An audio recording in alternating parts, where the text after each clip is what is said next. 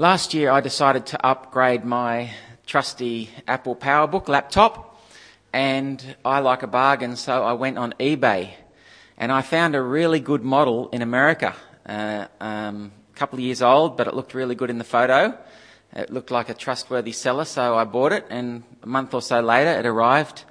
Um, United Post Parcel Service in my mailbox here, and I was very excited as I opened it all up, but it had scratches all over it a big ding in the side, and it didn't work. And as I contacted eBay and followed up, it turned out that this guy put photos on the internet different to the computers that he was selling. And then when the photo looked good and you bought that, he would send you a broken one that didn't work, and then he would claim that it was damaged in the post. Now, thankfully, um, eBay and PayPal and all that refunded me in full the $800 for it. Um, but nonetheless, I was deceived. I was tricked. And um, it, was, it, it took about six months to get the money back, and it was a terrible thing. I don't know if you've ever been deceived like that. It is a terrible thing to be deceived. To have someone not accidentally make a mistake, um, but to deliberately tell you a lie in order to deceive you or rip you off or even worse, in a relationship, someone deliberately to deceive you, to hurt you. I reckon you've been deceived this last week. I reckon you've probably been deceived yesterday. I think maybe even today. Because, as we see today in Genesis 3, one of the devil's main strategies that he uses in getting us to disobey God is to deceive us to lie to us about sin and its nature and about God. And that's what we'll be seeing this morning in Genesis 3, where Eve is deceived by a snake, which is actually the devil in the form of a snake. And as Eve talks with the snake, and she's just dragged along step by step, we, we kind of see each sentence and each dialogue with the snake, she moves one step closer away from God until she gets to the point right at the end where she thinks she knows better than God and she eats of the fruit. Now, I think it's an important part of the Bible because it helps us understand very clearly what sin is. It helps us to see that sometimes disobeying God can be attractive when we believe the devil's lies. And it also helps us see why disobeying God is so terrible and life destroying. And so it helps us better equipped to serve Jesus. Let's get into Genesis though. Genesis chapter 3, verse 1. Now the serpent was more crafty than any of the wild animals the Lord God had made. He said to the woman, Did God really say, You must not eat from any tree in the garden? Now we don't know a lot about the serpent here from Genesis, except that he was one of the creatures that God had made. But in Revelation 20, the serpent is identified as being the devil. Jesus calls him the father of lies. And that's exactly what we see he will do here as he deceives Eve. He will tell her lies. Now, his question in verse 1 there looks like a harmless enough question, doesn't it? But it's not as innocent as it seems. The question itself that he gives to Eve makes God look stingy. He says to the woman, Did God really say, You must not eat from any tree in the garden? Now, God didn't say that, did he? If you look back at chapter 2, verse 16, you'll notice this is what God said. You are free to eat from any tree in the garden except the tree of the knowledge of good and evil. It's a bit like when a parent says, You're not going to the movies tonight, and then all your friends say, Your parents never let you go to the movies. Even though that's not true. But it's designed to make them look bad, to make you hate them, to make you resent them, so maybe you'll just disobey them this time. That's what the devil's doing here. It's the first of many lies that the serpent will tell Eve. That's the first lie. God is stingy. God doesn't want what's best for you. He's holding back from you. You're not allowed to eat from any tree in the garden. Well, Eve responds in verse 2. The woman said to the serpent, we, we may eat fruit from the trees in the garden. But God did say you must not eat fruit from the tree that is in the middle of the garden, and you must not touch it, or you will die. Now, Eve's response on the surface looks okay, but it's actually quite a sad response when you start to look at it because already Eve has started to, dis- to believe the lie of the devil. She's already moved away from God's word because she's attempting to correct the snake and tell the snake what God actually said, but she makes quite a few mistakes in what, in quoting God. She changes what God has said, and all these three changes move away from God in a negative direction. They all move towards the serpent's way of thinking. Um, it can sound very noble to sit down and have a religious discussion about God and what His Word says with people who don't believe it. But this here for Eve is not an innocent conversation. She is being deceived. Now, I want you to work this out for yourself. Turn to the person next to you, and we're going to play spot the difference. So, God's command is given to Adam back in chapter 2, verse 16. I want you to put one finger on there. 2, verse 16. That's the command. Eve repeats it in chapter 3, verse 3, with three differences. She's changed three things. Um, I want you to see if you can spot them. A couple of minutes, have a chat about it. They're quite subtle, but they're quite important. There's actually four, but one just seems to be trivial.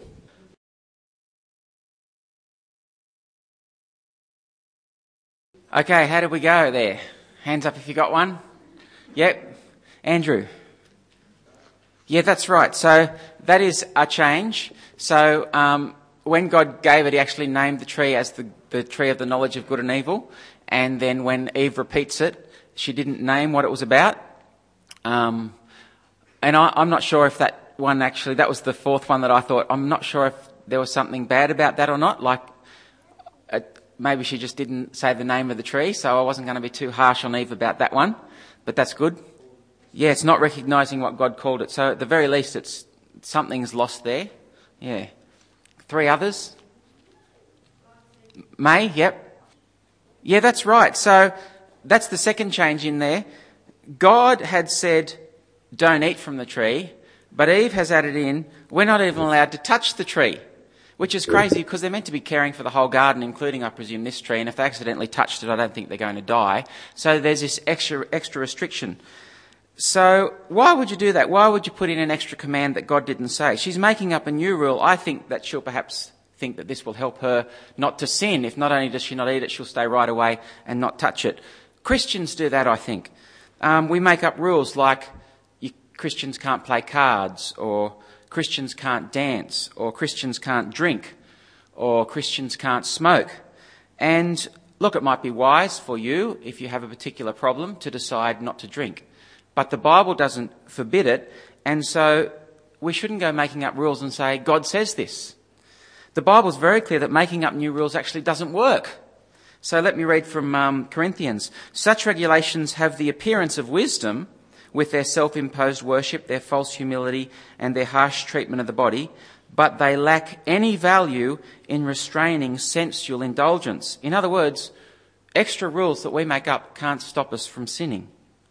Sin is simply too powerful to be stopped by rules. I mean, in the Old Testament, God gave His law, and even that couldn't stop sin. If God's rules can't stop sin, our rules aren't going to. So Eve is being deceived there, isn't she? She's, she's kind of adding in extra rules that God didn't put there. Another difference? Eve has just kind of dropped out this, you will surely die. To basically, you'll die. And see, God has announced certain judgment. There is no doubt about it. If you eat of this tree, you will surely die. And Eve's watered it down. And in fact, the serpent will water it down even further. In fact, change it right around to, in the next bit to say, you'll not surely die. But Eve's already taken the first step for him. Eve's already moving in that direction of moving away from God's judgment. She's playing right into his hand. And of course, when we water down the consequences of sin, sin becomes easier, doesn't it? If there's no judgment, why not sin? Um, one more difference, right up at the very start. Yep. Yeah, that's right. So God says, and it's really very generous. Listen to this. You are free to eat from any tree in the garden except this tree. And Eve has lost, you are free, and she's lost any tree, and now it's just become, we can eat the fruit, the, the fruit of the trees. And so it's subtle, but I think it's, it's a watering down of God's generosity. You're free to eat from any tree in the garden except this tree. And what does it become? Well, we can eat from the trees, but not this one. So what is happening in this discussion is Eve is slowly but surely being led along to a point where eventually she'll disobey God. If the serpent had just come straight out and said, Eve, God is lying, you won't die, I doubt it would have worked. But this, in this deception, she's being led along with little changes, little bit by little bit. I mean, if the devil came along to you and said, sure, God says no sex before marriage, but God's wrong. Rip that bit out of your Bible, it's not true. You probably wouldn't do it. But when the devil comes along and says, look, God doesn't understand the pressure that is on you. He doesn't really know what's best for you. Other Christians do it. God will forgive you anyway. The person really loves you. Suddenly it's starting to not look so bad. Now that's the way the devil works. Hebrews 3 says that sin is deceitful. Ephesians 4 says we have deceitful desires. You can't negotiate with Satan. He'll wear you down. He'll trick you. He'll deceive you. He'll lie to you. You need to run away. That's why 1 Corinthians 6 says, flee from sexual immorality. 1 Corinthians 10 says, therefore, my dear friends, flee from idolatry. Run away. Get away from it. 2 Timothy 2 says, flee the evil desires of youth. Eve is not running away. She's having a discussion with the devil about what God really said, and he's feeding her lies, and she's starting to believe them. Now, there's another very quite subtle but dangerous thing to notice about the serpent's question and Eve's reply. All through chapter 2, we saw last week and the week before, it's the personal name of God that is being used to emphasize God's nearness. It's Yahweh. When it says in capital letters L O R D, God, Lord God, you'll see it there in chapter 2. That is God's personal name, like Wayne, Yahweh. But in chapter 3, verse 1, the serpent has dropped God's name just simply to call him God. It's a bit more distant, isn't it? And Eve swallows it. She responds in 3 verse 3 and she says, God has said. So it's not by name anymore. She stops using God's name too. And we don't hear God's name, in fact, all through this discussion until verse 8 when Yahweh comes walking in the garden again, and then Adam and Eve are both filled with fear. Now that's very significant, I think, because sin is personal. The nearer that you are to God, the, the closer, the better your relationship with God, the harder sin will become, the harder it will be for Satan to tempt you. I think we even see that with people. It might be very easy to sit by yourself in your office and look at porn on the internet with the door shut but are you going to do it in the lounge room, in front of your wife, under her nose? No, because there's something relational there. You don't want her to know it. It might be easy for you to gossip about someone. But are you going to do it when they're right next to you listening? No. What, so sinning against God, it's similar, isn't it? Satan wants God to seem distant, a long way away. So Satan drops his name, and so does Eve. And so the groundwork is laid. And in verse 4, the serpent comes in for the kill. He has Eve in the palm of his hand. She, she doubts God's nearness. She doubts God's goodness. She thinks God is stingy. She's forgetting the sureness of God's judgment. She's even mixing up God's words. She's not even sure of what he said. What an easy target. And so now the serpent comes out with a complete denial of what God has commanded. Verse 4. You will not surely die, the serpent said to the woman. For God knows that when you eat of it, your eyes will be opened, and you'll be like God, knowing good and evil. Eve, God is actually holding back on you. God's not interested in, in, what's best for you. He wants to keep his power to himself. If you don't eat from this tree, you are missing out big time. If you do eat from this tree, You'll be like God. And Eve falls for it, verse 6.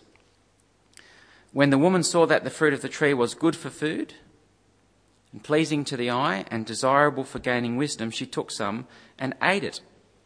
She also gave some to her husband who was with her, and he ate it. Like we all do when we sin, Eve has now put God right in the background, and she is simply consumed with this tree. She's consumed with the fruit. It's good for food. It'll fulfill her physical desires. It's pleasing to the eye. It looks attractive to her. It's desirable for gaining wisdom. If she eats this, she'll be so clever. She'll be so sophisticated. She will have moved forward. And with all that in mind, and with God way in the background, she eats it.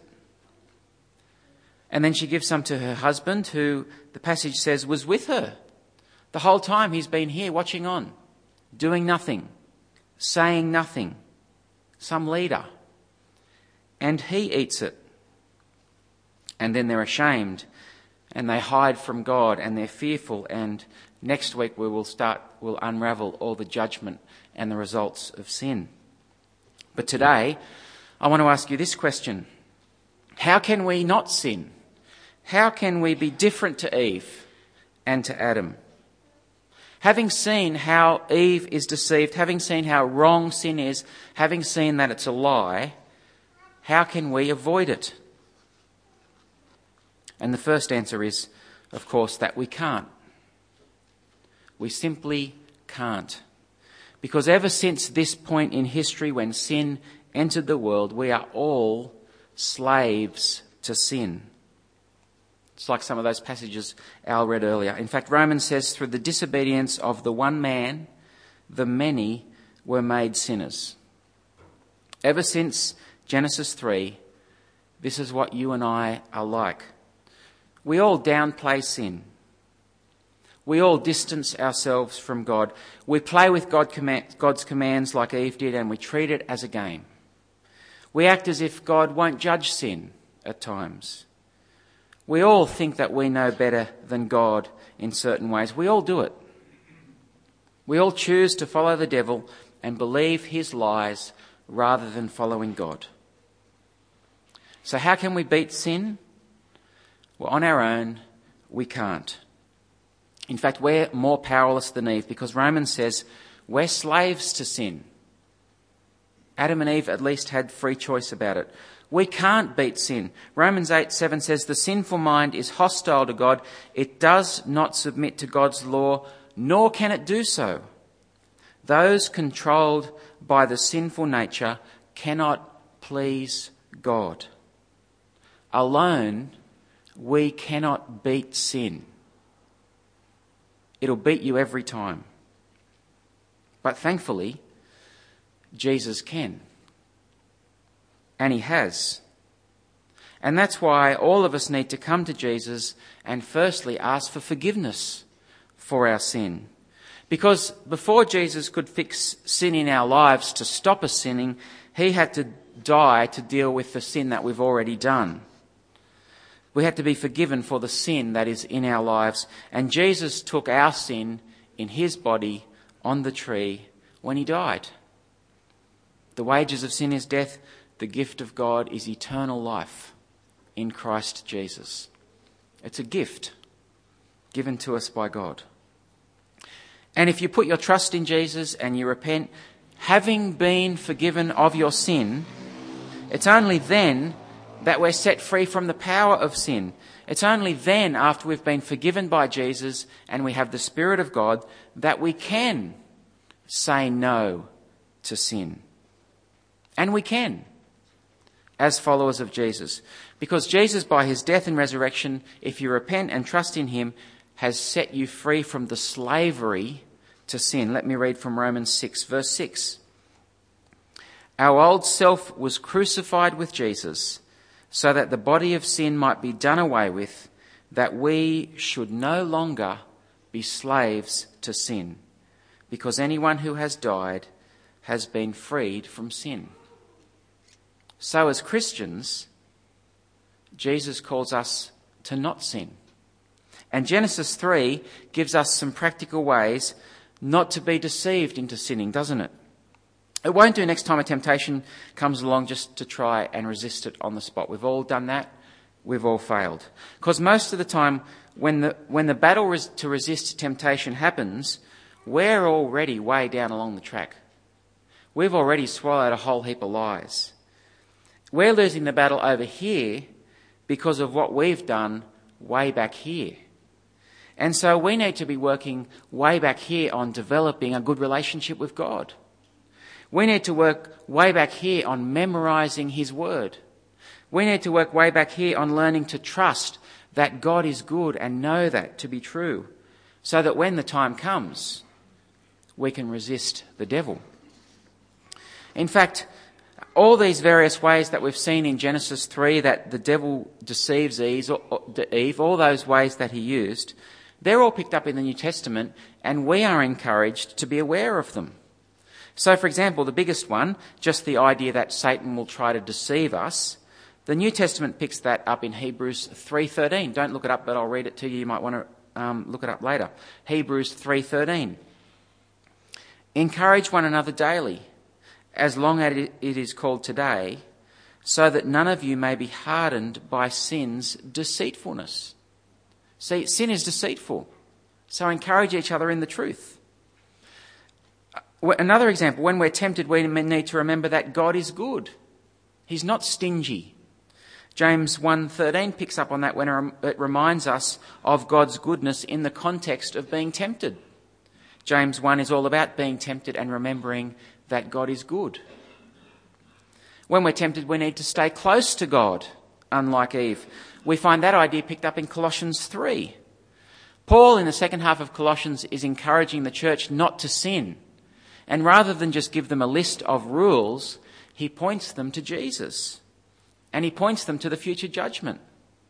I'll read that bit for you. Colossians 3. Since then, you've been raised with Christ. Set your hearts on things above, where Christ is seated at the right hand of God.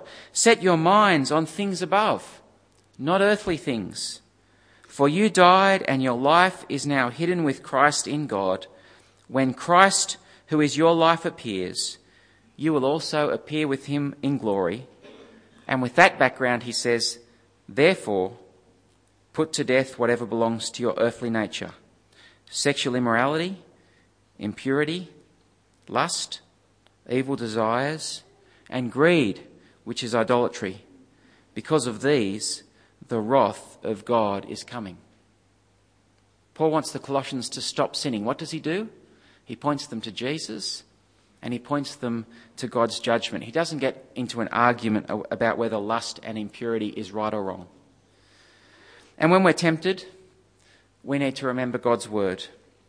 In fact, we'd, be, we'd do very well to memorize it, especially to memorize um, particular things that are associated with the particular sins that you struggle with, or particularly to remember things about God's goodness and his generosity. We see that's exactly what Jesus did in Luke 4 when he's fighting temptation. He's in the desert. The devil comes to him. The devil says, If you are the Son of God, tell this stone to become bread. What does Jesus do? He quotes Scripture. Jesus answered, It is written, Man does not live on bread alone. And then Satan tempts him again. Again, he quotes Scripture. Satan tempts him again. Again, he quotes the Bible. Jesus has Scripture memorized that he can quote back to Satan rather than being like Eve who just tries to remember it on the spot and just messes it up. If Jesus quotes scripture to fight temptation, how much more do we need to?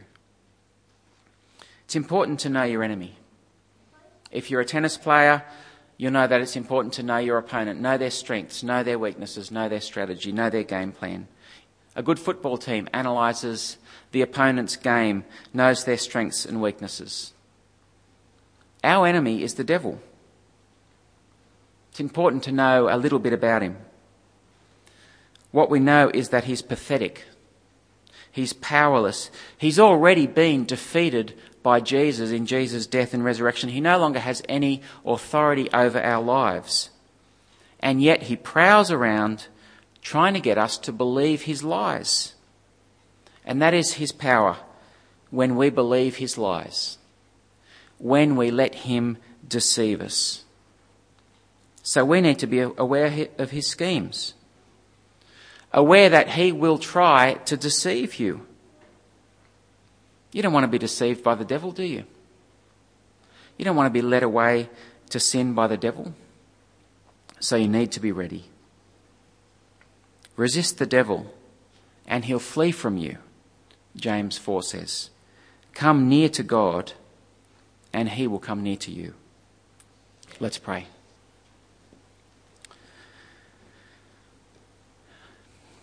Father, we confess that we have all been taken in by the deceit of the devil. At times we've doubted that you're good and we've questioned you and the things that you're doing. At other times we've just let ourselves slowly drift away from you. We don't read your word. We don't pray. We stop meditating on your word and looking to Jesus. And sin becomes also much the harder to resist. And Father, other times we've just also gladly gone along with Satan and his lies and given in far too easily to sin. Father, thank you that Jesus forgives us. Thank you not just for what we have done, but what we'll even do today and what we'll do in the future. Father, we're so sorry that we, we believe the devil's lies and we doubt you. And we're sorry for the sin that we commit. We thank you that there's forgiveness in Jesus. Thank you that He washes us totally clean. And Father, thank you that Jesus doesn't just call us to nothing, but He calls us to live a life of holiness, a life of godliness, a life where we resist sin. And so, Father, we pray that we might do that. We pray that this week we would work hard at these things that have um, been raised by your word this morning. And for those places in our lives where we are seem to be losing a battle with sin, where again and again we're failing in the same areas, we pray that you'd help us to be able to step back. Think perhaps about our relationship with you and other strategies we can use to beat the devil. Father, we pray that you would help us to be self controlled. We pray that you would help us to meditate on your word. We pray that you would help us to resist the devil so that he'd flee from us. We pray that you would help us to draw near to you. And thank you for your promise that you will draw near to us. Pray these things in Jesus' name. Amen.